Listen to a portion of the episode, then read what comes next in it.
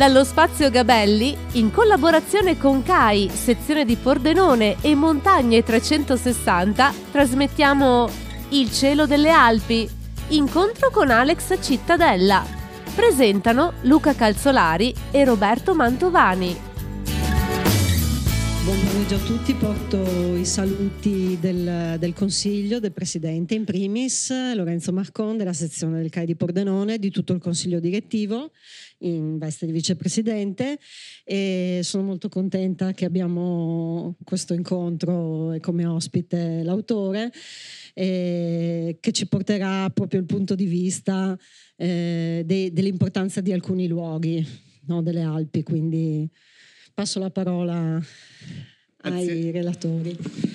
Grazie, buongiorno a tutte e a tutti, è l'ultimo incontro di questa edizione di Pordenone Legge dedicata al, a temi della montagna e eh, questo incontro lo chiudiamo insieme a Roberto Mantovani con eh, Alex Cittadella, che insieme abbiamo già presentato un tuo, eh, un tuo libro qua a Pordenone Legge, che è la breve storia del clima, vado a memoria del clima delle Alpi.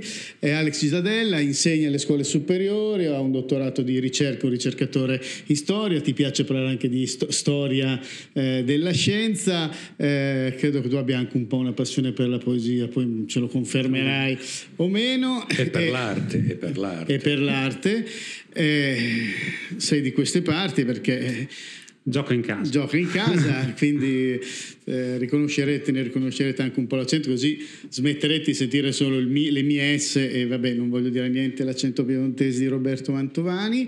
E, eh, voi sapete che noi siamo anche amici con Alex, come avete già capito, quindi come al solito sarà una chiacchierata eh, attorno al libro, attorno ai temi che questo libro eh, tratta, però sarà come nel nostro stile, insomma, abbastanza Eh, informale. Ecco, però eh, siccome qui il libro è cielo, scusate, devo far vedere Il cielo delle Alpi, ecco qua, l'editore eh, La Terza, ma insieme al C A I, però volevo incominciare eh, da un, come dicevamo prima, da un legandoci un po' all'attualità, no? Proprio per capire eh, di, di che cosa anche si parla in questo libro. Allora, eh, tra le altre cose, nel, nell'introduzione al libro eh, Alex dice, mentre sto finendo, no? sto concludendo eh, gli ultimi capitoli, insomma, apprendo che in Costituzione italiana, mi parla l'articolo nove, è stata eh, inserita, no? la tutela, la tutela dell'ambiente. Qui si parla naturalmente di ambiente, si parla anche di Eh, cambiamenti climatici. Ecco, per, per entrare in modo un po' laterale su questo tema, io sono rimasto probabilmente eh, come tanti colpito dal fatto che eh, nel T G, credo di ieri sera, ora non, non ricordo bene, eh, sulla sette Mentana, in relazione a quello che è accaduto, ha detto: beh, questo disastro, quello che è accaduto nelle Marche, questo disastro non è correlabile al cambiamento climatico. Ora, la questione non è esattamente così, anche se se fossimo, come dicevamo prima, in un consesso di specialisti potremmo fare, come dire, eh, un po' come dire, dei pesi, no? su questa affermazione. Però, Alex, incominciamo da qui. È una questione legata al cambiamento climatico, perché poi scopriremo che il cambiamento climatico è una questione di frequenza e che i cieli del tempo di Ötzi ai cieli del tempo di oggi sono un po' cambiati. Sì, intanto buon pomeriggio a tutti e grazie di essere venuti, grazie a entrambi i, i miei amici, no? Ci troviamo sempre in queste, in queste situazioni di, di presentazioni. Eh, ne abbiamo parlato subito di questa, di questa affermazione di Mentana, dicendo, se fosse stato ad un convegno, probabilmente uno avrebbe potuto dire ha ragione, eh, non è direttamente legato ai cambiamenti climatici, riguarda l'incuria dell'uomo. Eh.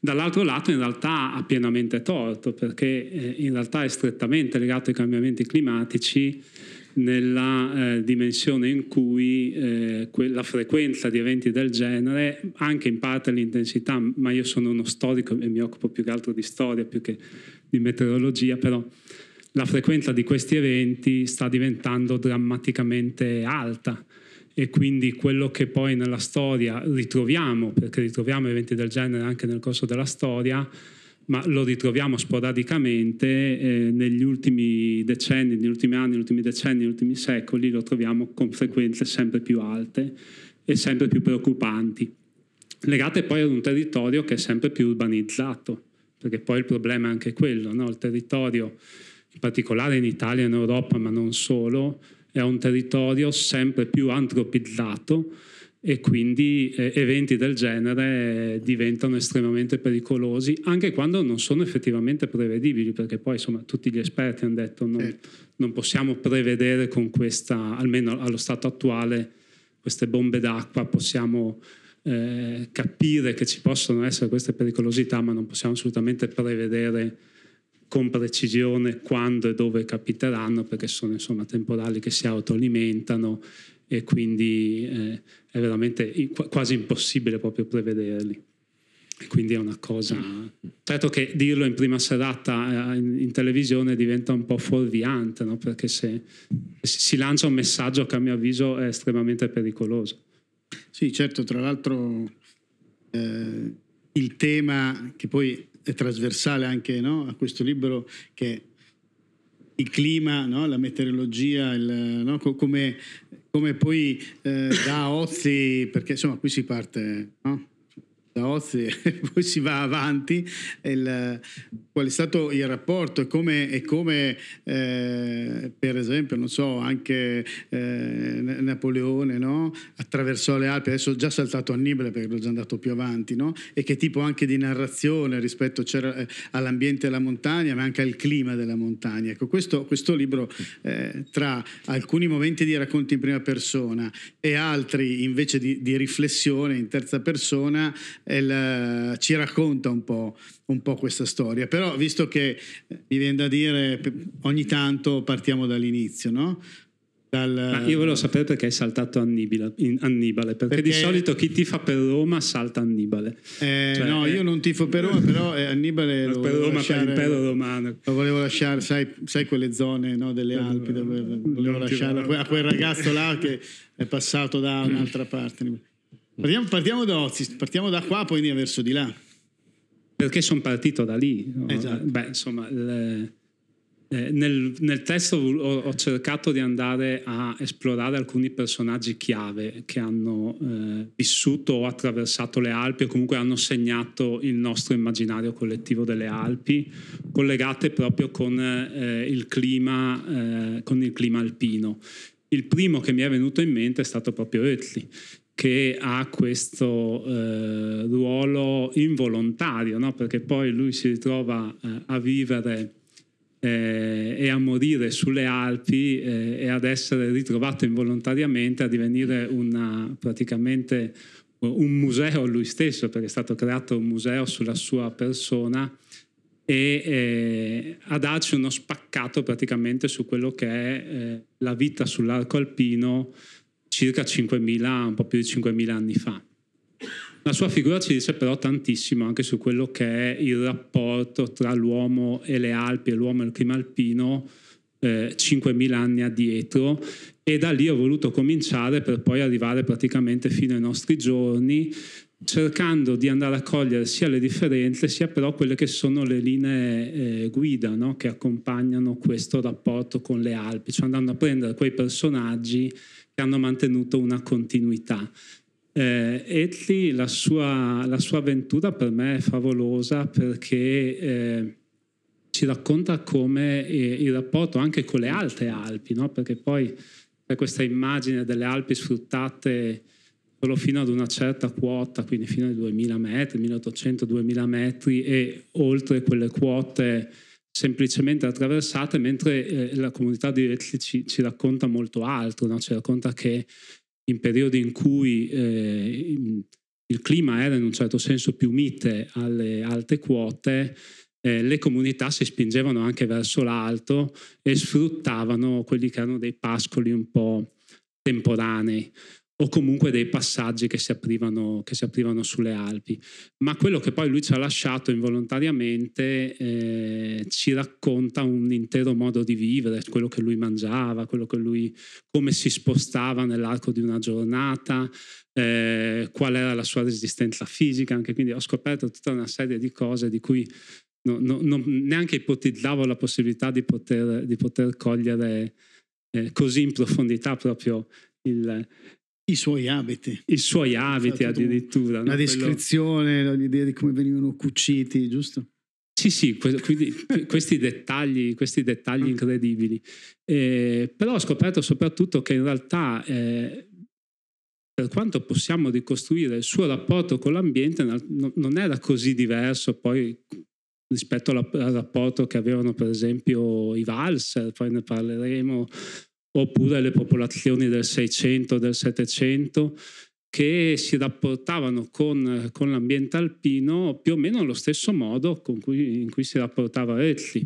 Quindi la trasformazione avviene dopo. Certo, quattromilacinquecento anni di storia cambiano le cose, però eh, la visione nei confronti delle Alpi non era poi così diversa, no? in, questi, in questi lunghi quattromila anni che passano da Ötzi a, dopo Ötzi.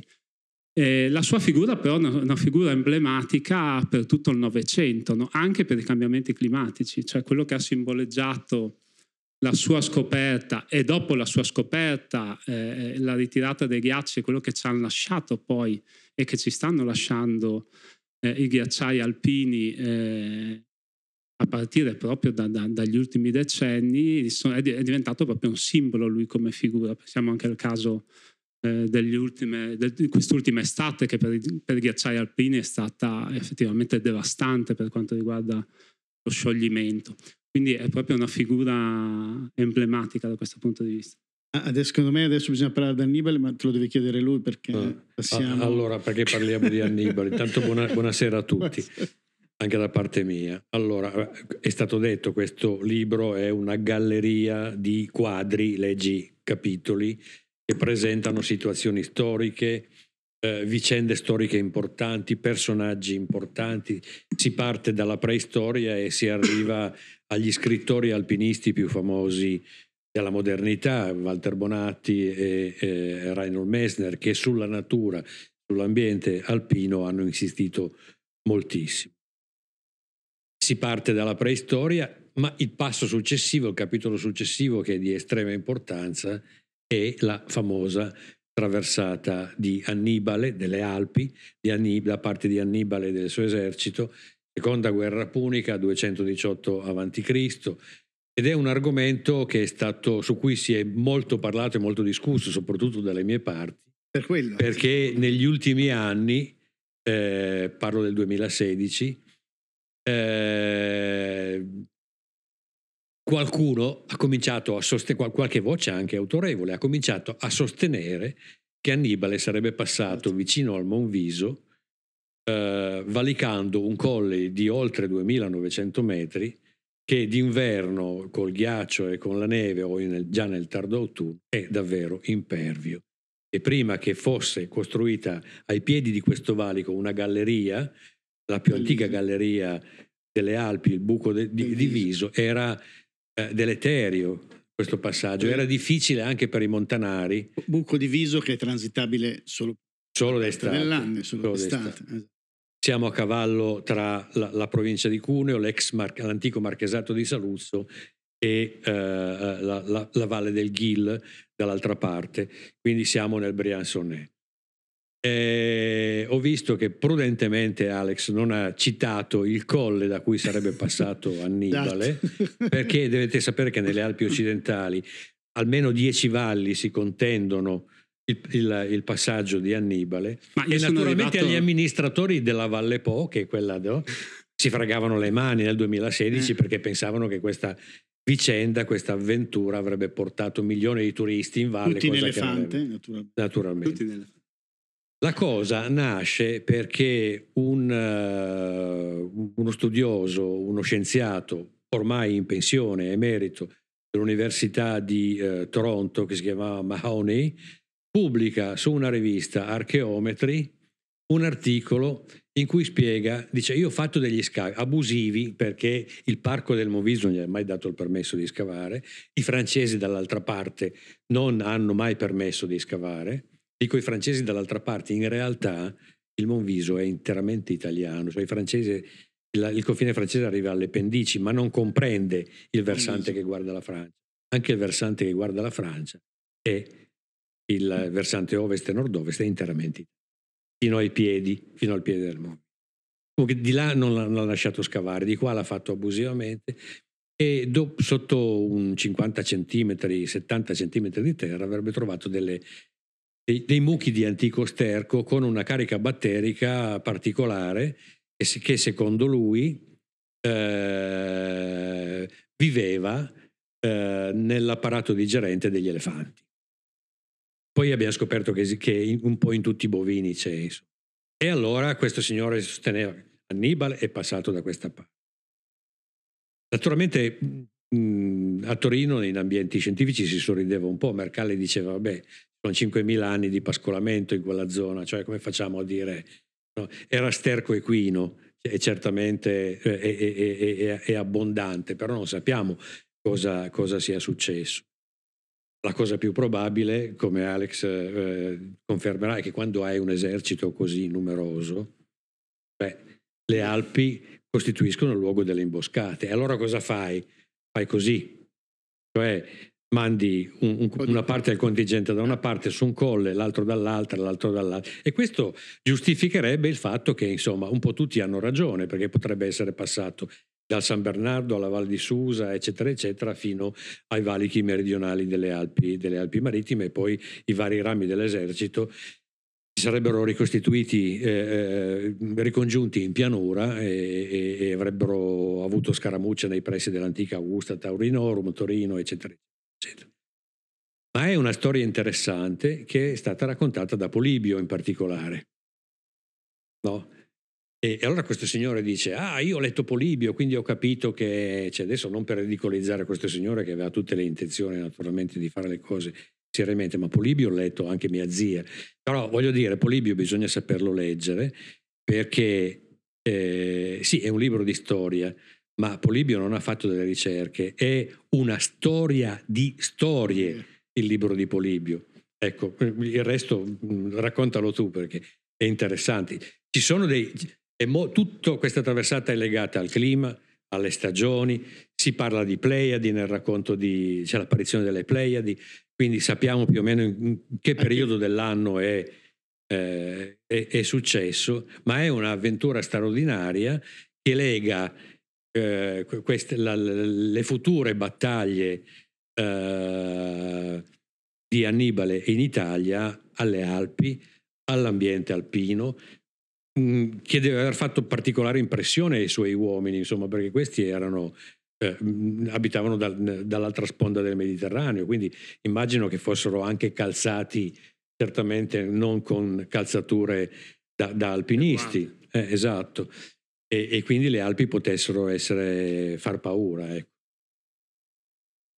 Queste cose che hai detto sono le cose che mi hanno affascinato fin dall'inizio nella per andare per scoprire la sua figura. In realtà ci sono due cose. Una è il fatto di, di studioso che eh, sosteneva di aver trovato il substrato eh, degli elefanti, lo sterco degli elefanti di Annibale, no? E quindi quando questa qui è stata la prima notizia. E poi un, un'immagine, se non mi ricordo male, era degli anni tipo millenovecentocinquantotto millenovecentocinquantanove, che una troupe televisiva eh, aveva sì. provato a valicare le Alpi con gli elefanti, provando un due o tre valichi proprio per vedere in quale, qual era il passaggio utilizzato da Annibale in condizioni completamente diverse, facendo il valico su una strada asfaltata e quindi completamente... Ecco.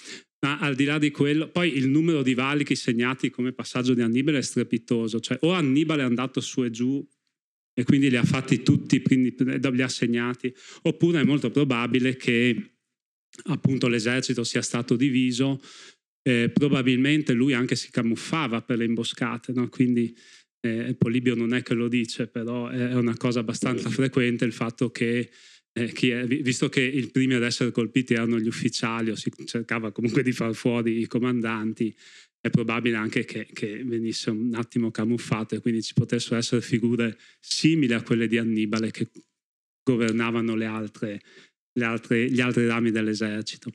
Ma al di là de, del singolo passaggio che lo lascio volutamente eh, eh, non noto, cioè non, non, non, non scrivo precisamente il passaggio che, che lui compie, anche perché non lo sappiamo, insomma, non possiamo dire è passato per questo collo, per l'altro, per questo valico. Eh, la cosa strepitosa anche in questo caso è il, la simbologia che sta dietro questo passaggio, anche per il valore poi artistico che ha, per come entra nell'immaginario eh, romano innanzitutto, perché poi il fatto che eh, un, un generale cartaginese valichi le Alpi con tutto un esercito, che poi insomma passare uh, con decine di migliaia di soldati le Alpi a quell'epoca non era, non era una cosa assolutamente da poco, cioè Eh, anzi è una cosa assolutamente eh, anche perché stretta. Poi voglio dire, una parte era fanteria pesante, pesante. Una non parte solo era fanteria pesante leggera, poi eh, c'era la cavalleria, poi cavalleria c'era, certo. E quindi eh, i cariaggi con tutti i, i vettovagliamenti eh, certo. E tutto il resto, quindi e bisognava sacco. Erano tantissimi. Come? Tanti. Erano tantissimi, erano tantissimi. Sì, sì, sì, quaranta cinquanta mila, insomma, voglio dire una marea umana di, di, di, di soldati che attraversano le Alpi. Eh, ma al di là di quello, le domande che mi sono posto è come li ha convinti ad attraversare le Alpi. Poi, cioè, non era fa- perché appunto erano soldati che arrivavano da, con- da contesti ambientali che erano completamente diversi. Sicuramente ha mandato in avanscoperta gruppetti di soldati, si è fatto aiutare da alcuni, da alcuni eh, mh, contatti amici direttamente sulle Alpi, eh, sicuramente eh, una, alcuni di loro conoscevano in, almeno in parte il territorio, ma doveva convincere i soldati a attraversare un, un ambiente che era ostile per i romani. I romani si abitueranno a vivere sulle Alpi abbastanza tardi, insomma, e i cartaginesi anche, insomma, non era una cosa così, così comune. E, e mi immagino questo, questo passaggio come qualcosa di effettivamente strepitoso, ed è quasi una cosa simbolica, no? Cioè il valicare le Alpi è quasi un rito di passaggio per poter poi arrivare a effettivamente sconfiggere Roma, cioè l'immagine di questo Annibale che convince i suoi soldati a Eh, scontrarsi con il nemico alpino, che poi è rappresentato proprio dal clima, no? Il clima e l'ambiente alpino, eh, e li convince perché hanno questo obiettivo comune di andare a colpire direttamente Roma nel cuore, no? E quindi questo è quasi un rito di passaggio, e questo rito di passaggio è un rito di passaggio attraverso un ambiente e un clima specifico. E, e nel racconto di Polibio in realtà molte volte emerge questo, con tutti... bisogna prenderlo con le pinze indubbiamente, poi ci sono stati fior di storici che lo hanno analizzato e, e, e sono state fatte ricerche ben più titolate delle, delle mie, però eh, questo passaggio è il passaggio delle Alpi, no? Nel, nell'antichità, eh, certo. Cioè è il, il passaggio chiave, è quello a cui poi si ispireranno tutti i condottieri che verranno dopo Annibale. Eh, tutti faranno riferimento a lui, anche Napoleone, a cui ho dedicato un capitolo, farà riferimento al passaggio di Annibale. Le rappresentazioni di Napoleone troveranno poi incise nel... quasi tutte le rappresentazioni di Napoleone troveranno sotto il, eh, l'incisione che rimanda ad Annibale, a Carlo Magno. Quindi queste sono le tre figure che poi nella storia attraverseranno le Alpi e riusciranno a sconfiggere l'ambiente e il clima alpino, no? Quindi Annibale, Carlo Magno e Napoleone, no? Questi sono i tre, tre grandi condottieri, quindi sono i tre. E sicuramente simboli. Deve aver impressionato il mondo latino e romano, perché, come dicevi tu, aveva un rapporto problematico con le montagne davvero alte, con le Alpi, e, e, e capisci che un condottiero che è riuscito a passare Ma le sì. Alpi, che riesce, riesce a, a scendere giù lungo la penisola, era peggio del Beh, diavolo sì, il, il mondo romano lo, lo temeva, questo recente eh, libro L'impero in quota che, che racconta molto bene il rapporto dei romani con, con le Alpi che... hai già vinto un quarto della guerra, come si Eh, no? Cioè, questo è il tema. Senti, siccome io dicevo che andiamo di qua e di là, li avevamo già citati prima, e tra l'altro è uno di quei capitoli in cui scrivi in prima persona, eh, c'è un giovane, credo, Walser, non so se giovane, che racconta la storia dei Walser a casa, adesso non ricordo bene se era nonno o trisnonno, non mi ricordo bene, no? Eh, e lì sicuramente il tema del, del, del, del cambiamento climatico, no? Di, del, prima stanno più su, poi tornano un po' più giù, insomma io faccio il semplice, che ho fatto il D A M S, così le cose serie.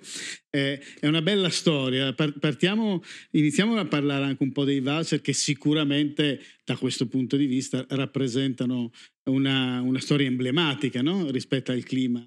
Sì, magari altre, spiegando anche chi sono, perché sì, ma siamo, facciamo dire lui, siamo un però... po' distanti da... da... Sì, sì, sì, no, sì, no, ma pensavo dire, che lo dicesse lui, visto Monte che gioca... Rosa, ma beh, non è che può dire tutta la parte dell'Occidente, no, no, lui, no, facciamo no, un po' di qua, un po' di là. Oh, io so a Bologna che, che non ce l'ho io. Quindi tu non conosci... La... No, io non so niente. Non so. Ma innanzitutto, chi conosce i Walser? Facciamo un sondaggio rapido. Vabbè, tutti gli altri... Niente, niente sufficienza, va? È un insegnante, fa così con i suoi studenti. Chi conosceva alla lavagna è andata bene perché non c'è. Ma dopo di solito faccio parlare chi li conosce, no? Così. Ah, ok. Aia, siete fregati, mi, mi risparmio. Allora, eh, all'interno di questa carrellata, all'interno dei personaggi delle Alpi, c'è un personaggio collettivo, no? Che è quello dei Walser, no? Lo, lo chiamo personaggio collettivo perché in realtà... Eh, è un popolo che a un certo punto, siamo nel basso medioevo, milleduecento, adesso non vado nel dettaglio perché sennò poi non, non prendete il libro e non lo leggete, quindi questo per me è deleterio, no, a parte gli scherzi. Eh, eh, siamo a milleduecento, eh, il clima eh, conosce un periodo abbastanza relativamente mite, diciamo così, adesso non vado neanche lì nel dettaglio, pochi gradi o decimi di grado in più rispetto a, al clima precedente, che però bastano per riuscire a rendere eh, il clima di media e alta montagna più mite. Eh, queste popolazioni si spostano eh, dal nord Europa, la provenienza anche lì è abbastanza incerta, no? C'è chi dice che siano popolazioni sassoni, c'è chi dice che siano addirittura che arrivano dalla penisola scandinava, ma poco, poco importa per quanto riguarda la nostra storia. Eh, ci sono, eh, poi nel libro troverete anche una bibliografia di riferimento. A un certo punto decidono di spostarsi e andare a popolare una zona precisa delle Alpi, ma non le Alpi classiche, cioè quelle del fondovalle o quelle fino ai mille milleduecento metri di quota, bensì quelle un po' più elevate, dai millecinquecento metri in su, raggiungendo anche i duemila, duemiladuecento, duemilatrecento metri di quota. E siamo alle pendici del Monte Rosa, quindi in una zona eh, a livello ambientale stupenda. Posso dirlo? Eh, certo. Sì, puoi dire. No, così, puoi così dire. Me lo conquisto. Assolutamente. Anche beh, per i bolognesi. Sì, sì, no? Lui gli piace il Monviso, ma anche sul Rosa non è che ha da dire. Perché qui bisogna chiedere i permessi. Sono cattivissimi, si vede, ecco. Lui ci conosce. E, in una zona ambientalmente stupenda, ma estremamente difficile per essere abitata. E eh, metro dopo metro, non... Eh, In, in, orizzontalmente ma verticalmente conquistano questo territorio. Allora mi, mi ero chiesto, perché poi ho letto un po' di storie di queste comunità, come poter raccontare questa vicenda che poi mi ha preso dentro, e come il caso di Ötzi e come il caso di Annibale ho deciso di raccontarla in prima persona, come se fosse un rappresentante della comunità Walser, Eh, immaginando un rappresentante tipo, quindi non è un personaggio realmente esistito, ma racconta delle storie che sono storicamente assolutamente attendibili, come lui ve- vede questa, vive questa comunità in realtà eh, nel periodo successivo, quindi circa duecentocinquanta trecento anni dopo, all'inizio della piccola età glaciale. Cioè quando invece il tempo, il clima comincia a cambiare, comincia a cambiare abbastanza repentinamente, quindi nell'arco di, di, di qualche decennio le comunità stesse cominciano ad accorgersi che qualcosa nel clima, addirittura non lo chiamavano neanche clima, ma qualcosa si, si, sta, de, si sta, sta peggiorando rapidamente. Cominciano ad accorgersi, almeno a quelle quote, soprattutto dal fatto che le estati sono sempre più brevi, gli inverni sono più lunghi, i ghiacciai si stanno spingendo verso i pascoli e cominciano a mangiare i pascoli o addirittura anche gli stavoli che avevano costruito per proteggere le bestie e, e, e tutto il resto praticamente. Stiamo trasmettendo Il cielo delle Alpi, incontro con Alex Cittadella. Presentano Luca Calzolari e Roberto Mantovani. Tanto che c'è un cambiamento a un certo punto, le case non vengono, vengono l'architettura delle case si modifica, le stalle cominciano ad essere costruite a fianco alle case stesse, quindi c'è tutta una, una trasformazione architettonica delle, dell'abitazione. Ti fermo solo un momento, questa cosa del, poi continui la storia, il fatto che l'architettura delle case si modifica, no? Così faccio sempre un richiamo all'attualità, no? In questo periodo in cui noi siamo dentro la crisi climatica, eh, noi dobbiamo fare due cose, no? Mitigare i danni, i danni e la gran, l'altra azione è l'adattamento, è l'adattamento al clima che cambia. Questo è un esempio molto concreto, molto puntuale di adattamento al clima che cambia. Scusa, vai. No, no, è, è, è intervento precisissimo. E, e difatti io racconto proprio questo, cioè racconto questo bisnipote del, de, di uno degli antenati che eh, si è trasferito e ha deciso di, di spostare la comunità ai piedi del Monte Rosa, che pa- dialogando con questo suo antenato gli racconta i cambiamenti praticamente che sta facendo e pensando a come l'avrebbe vissuto suo bisnonno, comunque i suoi, come l'avrebbero vissuto i suoi antenati questo cambiamento e cosa avrebbero fatto loro invece davanti al clima che, sta, che si stava modificando. La cosa bella, a mio avviso, era questa, è questa capacità di adattarsi ai cambiamenti climatici. Cioè non c'è in, nei, nei documenti, negli scritti che ho letto, non c'è mai uno schierarsi contro quello che avviene. Cioè c'è un accogliere quello che avviene anche in situazioni in cui ci sono catastrofi che vanno a colpire eh, i beni primari della comunità o la comunità stessa con morti di persone. Però eh, è un'accettazione naturale di tutto questo e un adattarsi. Un adattarsi generazionale a quello che è l'ambiente che, sta, che, che si sta modificando sotto i loro occhi, anche in modo abbastanza veloce. L'altro aspetto interessante che ci raccontano i Walser è eh, il rapporto diretto con l'ambiente, cioè un ambiente che viene sfruttato anche in alta montagna, però con un limite ben preciso, cioè quello che permette di lasciare ai eh, successori, quindi a coloro che verranno dopo, alle, alle generazioni future, eh, le risorse necessarie per vivere anche loro. Quindi un, un vivere sostenibile eh, al cento per cento. E, e questo viene, lo si ritrova in moltissimi contesti. Il caso dei Walser è veramente emblematico, cioè le comunità possono sfruttare i pascoli, i boschi, eh, nel limite in cui questi boschi si possono rigenerare. E lo mettono per iscritto. Quindi pensiamo se anche noi, cioè, facessimo una cosa del genere oggi, no? Con il, il giorno del, di consumo. Del...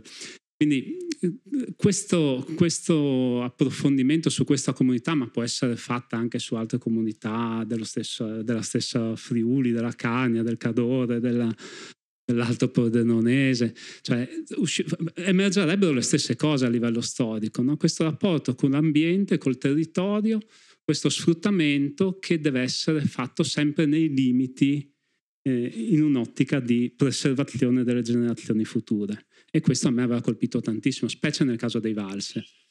Io devo dire che se ti addentri nel mondo Walser non ne esci più, perché è talmente fascinoso eh, questo capitolo di storia. Questi uomini che arrivano dal Goms, nel Vallese, valicano gli altissimi valichi, i passi del Monte Rosa, scendono nelle alte valli del Monte Rosa, eh, proprio al, ai piedi dei ghiacciai, a fianco dei ghiacciai, e costruiscono comunità stabili. Stanno lì tutto l'anno, anche d'inverno, come diceva Alex. Eh, ci sono delle comunità Walser oltre i duemila metri. È vero che eh, ci sono arrivati in periodo di optimum climatico medievale, ma anche qua gli studiosi dicono attenzione, l'optimum climatico medievale non era come ce lo immaginiamo non era, noi, non, non è che non ci fosse stato più, quel, più il ghiaccio sulle Alpi, c'era ancora, era un po' più caldo di prima, ma un po' più tiepido di prima. Non era quel freschino dei seicento metri, sì, qualcosa ecco, di più. E, e, ed è interessante vedere come questi riescono a trascorrere gli inverni a quella quota. Cioè, pensate che in quel, in quel periodo, nel basso medioevo, vengono toccati i, i vertici altitudinali più elevati del popolamento alpino in Europa. Oggi forse ci sono in, infinti insediamenti anche più in alto, ma sono insediamenti artificiali, turistici, turistici, quindi alimentati dal gasolio, dal G P L o dal metano che arriva sì, dalla pianura, ma questi vivevano di risorse e poi, e poi locali. Tempo, e poi sono temporanei di Eh, e comunque se andate a visitare il, il, il mondo Walser rimanete stupito dall'adattamento di cosa loro sono riusciti a fare, cioè riuscivano davvero a coltivare i campi a poche centinaia di metri dai ghiacciai. Quando gli inverni erano lunghi avevano trovato il sistema, pensate, con le gerle versavano la terra sulla neve in maniera che il nero, lo scuro, attirasse maggiormente i raggi del sole e sciogliesse la neve eh, nelle zone eh, già dissodate. Ha fatto delle cose incredibili, straordinarie, e, e, e, e, e però voi mi dite ma perché sono saliti lassù? Questo lo facciamo raccontare eh. da Alex. Beh, su, su, mica perché domanda... erano pazzi, ecco, certo. Beh, questa domanda eh, in realtà ha ricevuto un miliardo eh, di cioè, risposte, no? Perché eh, eh, io però mi... per, per, per molto tempo, e questo è stato il grande quesito, no? Perché delle popolazioni che parlavano una, un'antica lingua germanica fossero finiti ai piedi del Monte Rosa, oh. E chi li aveva spinti lassù? Cosa li aveva attirati lassù? C'erano andati per punizione, erano stati spediti, erano da... scappati, perché? Perché? Erano fuggitivi, bah. No, eh, su questo, questa cosa la lasciamo a loro. No, io do lasciamo la, il io libro, do, eh, perché io do come ha ris- detto lui, dopo c'è il firmacopie. Io do la risposta, un po' la risposta che si dà eh, questo immaginario nipote del, del capostipite eh, che, che la recupera dai racconti di sua madre, no?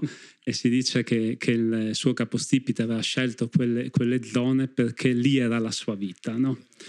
Lì era la sua vita, no? La vita della comunità era come un riconoscimento eh, di un ambiente eh, primigenio per quella comunità, cioè era come una rinascita della comunità in quel luogo, cioè i Walser sono Walser prima ma diventano Walser nel momento in cui eh, si stabilizzano in quei luoghi, cioè diventano veramente Walser nel momento in cui si stabilizzano in quei luoghi, quindi sono un tutt'uno con quelle, con quelle valli, sono un tutt'uno con quelle cime. E poi con, sì, quei non, con quei ghiacci, no? Eh, non solo al di sotto dei ghiacciai, cioè ci sono alcuni scritti dove parlano di pascoli che sono al di sopra sì, dei sì, ghiacciai, sì. No? Cioè al di sopra delle lingue glaciali, quindi vuol dire che si spingevano addir- addirittura sì, sì. al di sopra dei ghiacci stesso a, a pascolare, quindi questo fa capire oggigiorno, cioè chi, se un costruttore si mettesse a costruire un villaggio a duemilacinquecento duemilaquattrocento metri d'altezza non turistico, penso che lo prenderebbero per matto, insomma, voglio dire, lo internerebbero. E è strepitoso anche l'adattamento delle case, non ne ho parlato sì, prima, esatto. Cioè ogni minimo dettaglio dell'abitazione, come era costruita, è bello vedere proprio le planimetrie di queste case, come i, i vari piani, gli incastri, l'uso dei materiali. È e come incastavano il legno, no? Sì. Poi fanno architetture bellissime, questo, no? Sì, sì, cioè esteticamente, esteticamente molto bello, sì.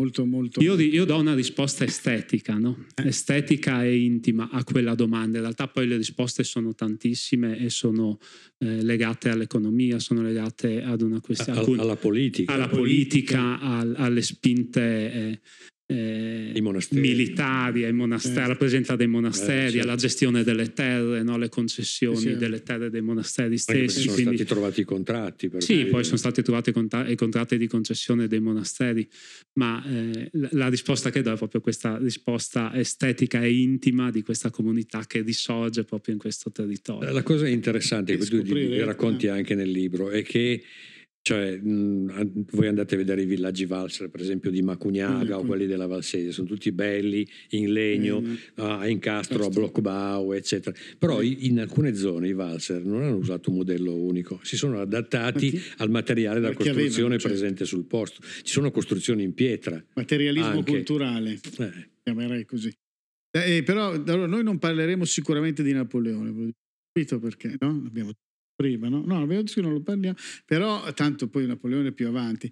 Però c'è un altro personaggio che, di cui tu parli, adesso chiamiamolo personaggio perché noi siamo understatement, un, cer- un certo Leonardo, no? So, Leonardo, adesso facciamo così, chi conosce Leonardo da Vinci? No. Nessuno, quindi stavolta va bene perché hanno perché non vogliono essere di non venire alla lavagna e, e quindi... Eh, perché anche, anche di Leonardo da Vinci, insomma, qui se ne, par- se ne parla abbastanza, sempre un po' col, con lo stesso, eh, no? Con, lo, con la stessa chiave di lettura, certo, con la capacità, no? di studiare, ma sempre le, le, questa cosa bella è che anche il Leonardo, poi le montagne, il clima, così, voglio dire, hanno un effetto, pesano su ciò che fa. Ma siccome noi facciamo parlare lui e non vogliamo andare alla lavagna, ti lancio su Leonardo. Allora, anche il caso di Leonardo è un caso, un po' un caso scuola, no? Perché poi è il pittore da Par- cui... Parlando di Leonardo, dire caso che c'è un caso scuola è come dire un po'... Eh, sì, è un minore, è un minore, è un minore, è un minore, va bene, vai. Eh, è un caso scuola all'interno del volume perché? Perché ehm, è un po' eh, quello da cui parte, anche se in realtà poi faremo una parentesi, quello da cui parte un po' lo sguardo verso la montagna e la rappresentazione della montagna e del clima alpino eh, secondo una eh, dimensione eh, realistica nel vero senso della parola. Eh, naturalmente le Alpi in questo caso sono quelle lombarde, quelle che lui vedeva inizialmente proprio da Milano, dove passa una buona parte della sua vita. Quello che a me, beh, la figura di Leonardo, insomma, è stato scritto fiumi, se non oceani di, di, di scritti sulla sua Era figura. Era una domanda facile. Era una so, domanda facile. È un insegnante. Però nessuno ha alzato la mano. E quello che a me colpiva era creare questo legame tra la sua figura e alcuni pittori che, che vengono dopo di lui. Eh, io ne ho presi alcuni che si occupano di rappresentazione della montagna. Eh, il caso di Segantini, poi magari ne, ne parleremo, è quello che a me è più caro ed è legato ad alcuni ambienti di alta montagna che, che adoro particolarmente. Eh, però Leonardo ha questa capacità di guardare al, alle Alpi andando a studiarne soprattutto l'aria e il cielo eh, attraverso, direi, attraverso gli eventi meteorologici, cioè questa capacità di eh, studiare. Nel trattato della pittura lo scrive proprio nel dettaglio, studiare e rappresentare l'ambiente alpino eh, in base alla rifrazione della luce, in base al tempo meteorologico che c'è in quel momento, eh, in base al posizionamento del, dei raggi del sole. Quindi eh, questa capacità di cogliere eh, il clima alpino e eh, naturalmente dal punto di vista estetico, anche se lui eh, è uno scienziato ante litteram, voglio dire, però eh, dal punto di vista prevalentemente estetico, mettendoci dentro però quest'occhio appunto da scienziato. E, ed è eh, quello che poi lui ci regala attraverso alcune delle sue opere, che poi non sono le sue opere maggiori, perché insomma la rappresentazione dei monti di Leonardo, probabilmente più di qualcuno di voi le conosce, ma sono insomma, prevalentemente disegni, voglio dire, no? Quindi sono... Non che i disegni di Leonardo valgano poco, insomma, se qualcuno di voi trova un disegno di Leonardo a casa, insomma, penso e, che, che possa ma, essere più che contento. No, ma se no però, portatecelo, no? Se no, insomma, portatelo, noi, noi lo accogliamo molto volentieri. Eh, però non sono, di, di sicuro non è ricordato per quello. Eh, dal punto di vista però della rappresentazione della montagna, sì, e in particolare della rappresentazione eh, delle variabili meteorologiche e di come il, la conformazione delle cime, nel suo caso si parla proprio di cime, eh, con l'imprinting climatico alpino deve essere fatta.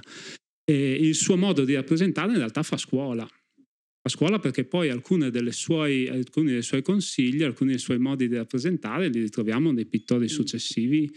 Eh, sia che conoscano o non conoscano Leonardo. Uno dice magari, cioè, un pittore successivo non può non conoscere Leonardo. Beh, non è detto, voglio dire, uno può anche non conoscerlo artisticamente e rappresentare lo stesso le Alpi.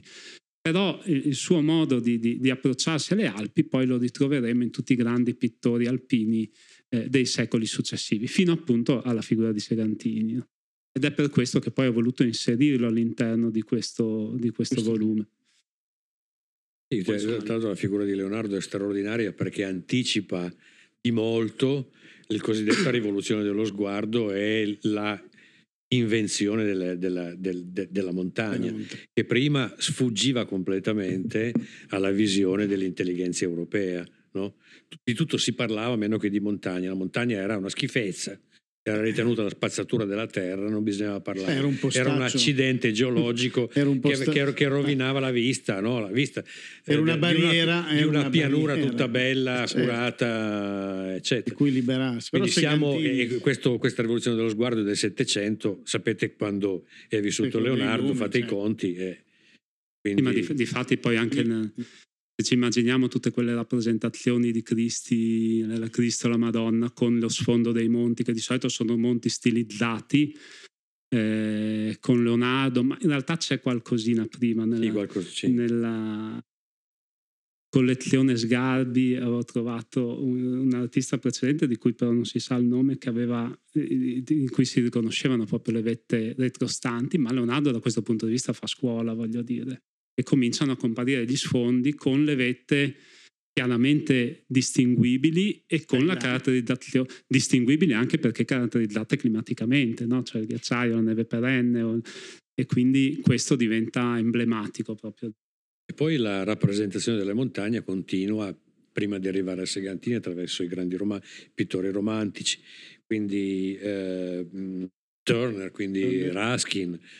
Eh, ci sono pagine belle, interessanti per i cultori dell'arte pittorica, e, e, e però davvero poi si arriva a Segantini, a cui Alex dedica un capitolo molto, come decore, dire, decore, eh, decore. decore un articolo eh, molto decore. Vabbè, Segantini lo conosciate tutti, la sua rappresentazione della luce incanta. Anta. Perché credo che sia uno di quelli che, dei pittori che maggiormente sia riuscito a catturare le qualità e eh, la magia della luce dell'alta montagna. Eh. Ma qui eh, Prima è luce, ci vuole una parentesi sul perché poi indagare i pittori per eh, comprendere quello che è il clima alpino, no? Perché uno dice per, per capire l'andamento del clima alpino uno studia climatologia. Eh, il fatto è che in realtà la nostra percezione del clima alpino e del clima in generale in realtà è una percezione estremamente soggettiva.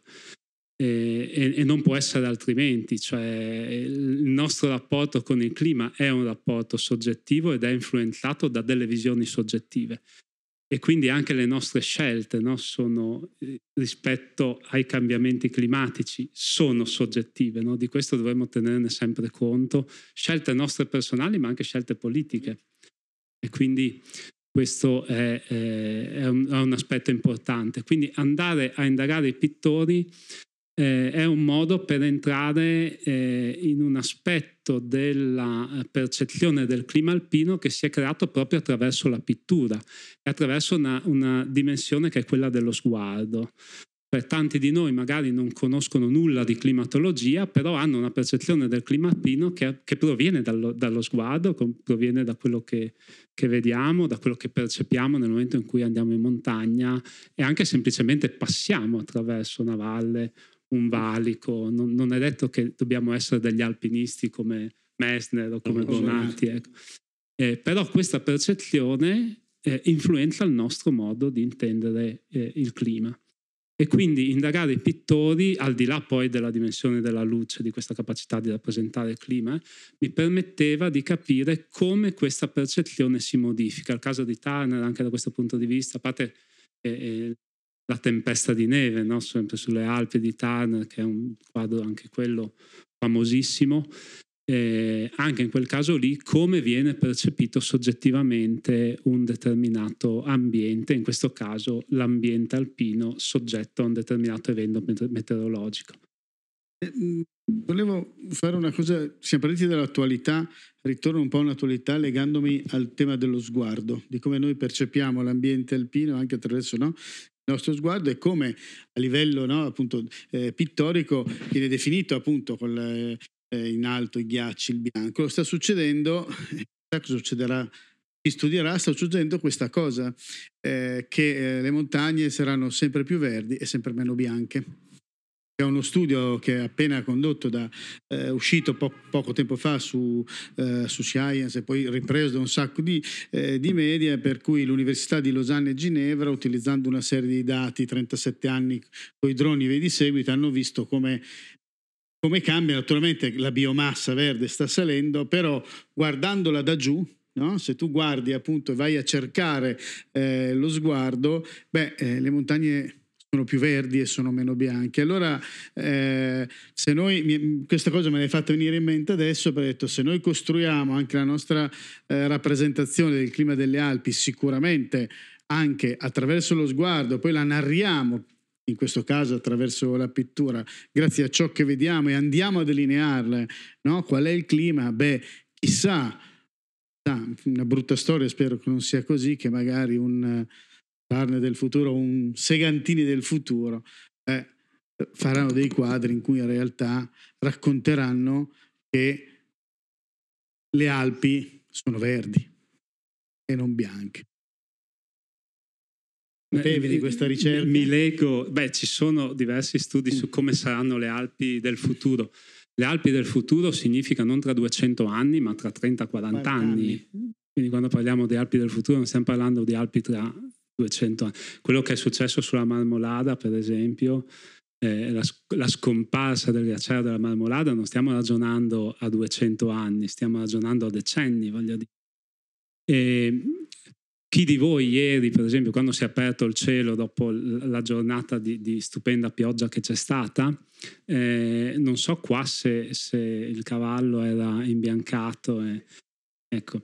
Eh, di solito que- quest'immagine, eh, io non è che sia proprio così vecchio, però insomma si vedeva già a fine agosto, a metà agosto. Eh, era abbastanza comune che insomma la seconda quindicina d'agosto le cime oltre duemila metri di, de, delle Alpi orientali si imbiancassero, voglio dire, ed era una cosa, le, le prime nevi si avevano insomma da, dal venti agosto in poi. Eh, questo non significa che magari la prossima estate il venti agosto non possa nevicare. Certo che diventa, sta diventando una cosa sempre più sporadica, e la presenza della neve dei ghiacciai sta diventando sempre più sporadica, no? E quindi c'è questa, eh, questo mutamento eh, estetico anche, che non è solo estetico anche ovviamente, di percezione del clima. Ma anche di percezione del clima. Ecco.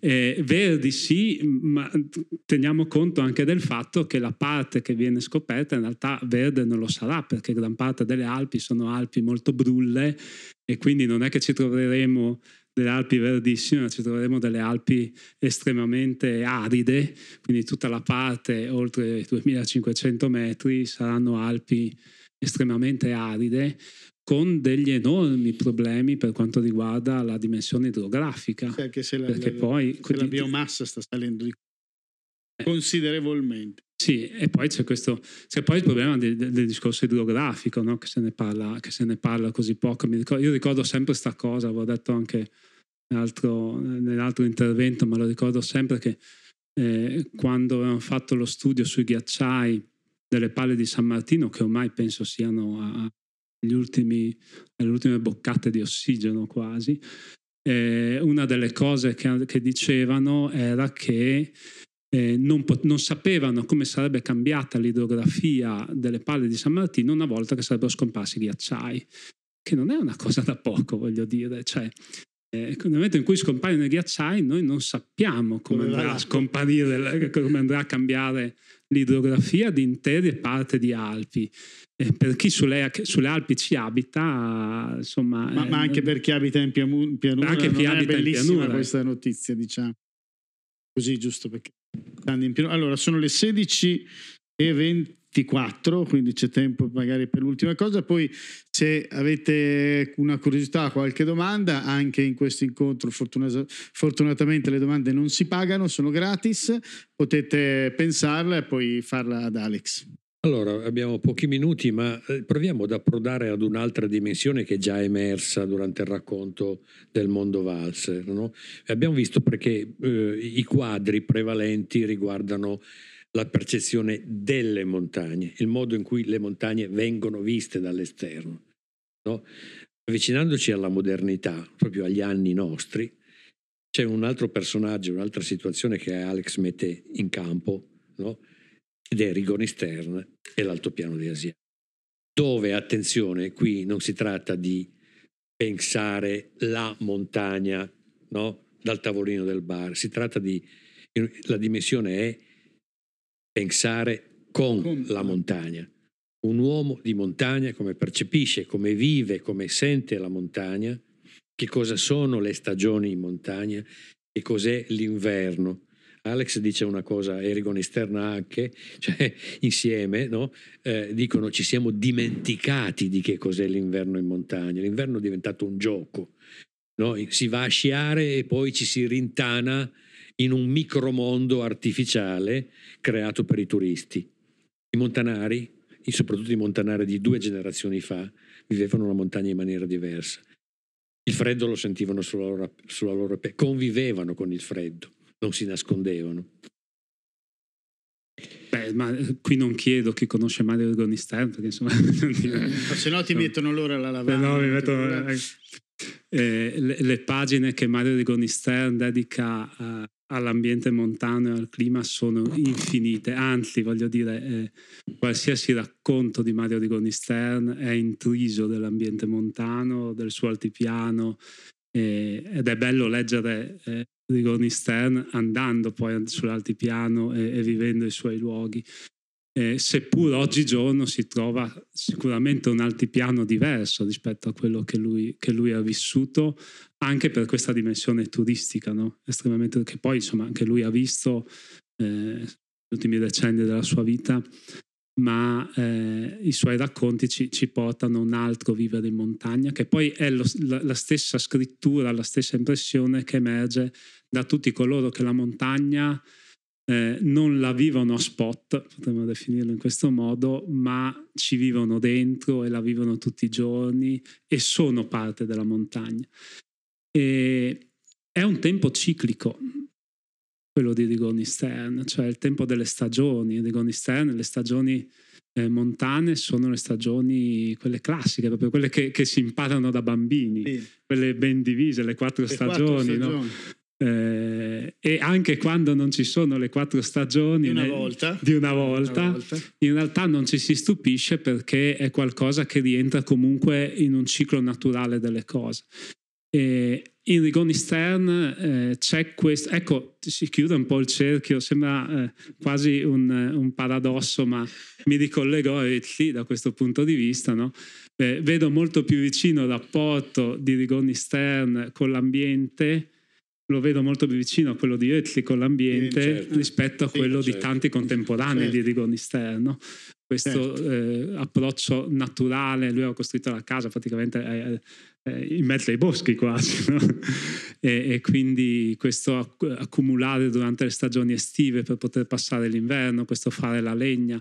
Ieri ho, senti, ho letto la notizia che nel, in Cadore, no? Il, alcuni sindaci hanno dato la possibilità a chi vuole di andare a farsi la legna nei boschi per poterla accumulare per l'inverno, la danno gratuitamente, chi vuole va, se la fa, cosa che era, che era naturale, voglio dire, venti trenta anni fa, voglio dire, ancora adesso in alcuni territori, insomma, sembra una cosa eh, strepitosa, ma in realtà dovrebbe essere così, voglio dire, no? Il rito di legnatico. Il rito di legnatico, cioè, ecco, ma tutto improntato verso un rapporto con l'ambiente eh, estremamente oculato, estremamente rispettoso.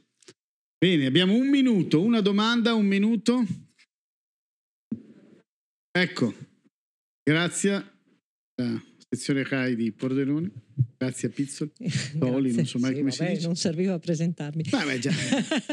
eh, no, abbiamo parlato del, del cielo delle Alpi, dal, dall'Occidente siamo arrivati fino all'altopiano di Asiago. Volevo magari eh, così che tu ci dicessi se hai qualche curiosità sul cielo delle Alpi della nostra, della nostra regione, su chi magari può averlo visto, eh, non dico... Allora, pari di Leonardo, ma... Io conosco Grazie. un certo Cittadella. Allora, per la nostra regione, a parte che ci sono diversi riferimenti, però ho scelto uh, la visione particolare di Pierluigi Cappello. Eh. E ho scelto un poeta che in realtà non era uh, un alpinista, ma era un montanaro, anche se in realtà ha vissuto solo i primi anni della vita a Chiusaforte. Ma la sua capacità, attraverso le poesie, di raccontare il cielo delle Alpi e gli elementi meteorologici dell'ambiente alpino è, è impareggiabile, a mio avviso, attraverso proprio la dimensione poetica. Quindi troverete un, un capitolo su Pierluigi Cappello. Tra l'altro ricco, spoiler, tra l'altro un capitolo ricco. Bene, eh, sono le sedici e trenta precise. Grazie a tutte voi e a tutti voi, grazie ad Alex Cittadella, grazie, grazie a, voi. A Roberto Mantovani, alla sezione C A I di Pordenone, agli angeli di Pordenone Legge, al nostro Alessio tecnico, Alessio ci ho preso, vero? Tecnico audio, perché vanno sempre ringraziati, perché senza di loro qua non ci saremo.